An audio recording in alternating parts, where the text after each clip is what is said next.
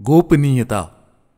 राजा के लिए जो रहस्य की बात हो, शत्रुओं पर विजय पाने के लिए वो जिन लोगों का संग्रह करता हो, विजय के उद्देश्य से उसके हृदय में जो कार्य छिपा हो अथवा उसे जो न करने योग्य कार्य करना हो, वो सब उसे सरल भाव से गुप्त रखना चाहिए। राज्यम ही सुमहत तंत्रम धार्यते नाकृतात्म भी न शक्यम मृदुना बोढ़ुमायास उत्तमम राज्य एक बहुत बड़ा तंत्र है, जिन्होंने अपने मन को वश में नहीं किया है। ऐसे क्रूर स्वभाव वाले राजा उस विशाल तंत्र को संभाल नहीं सकते।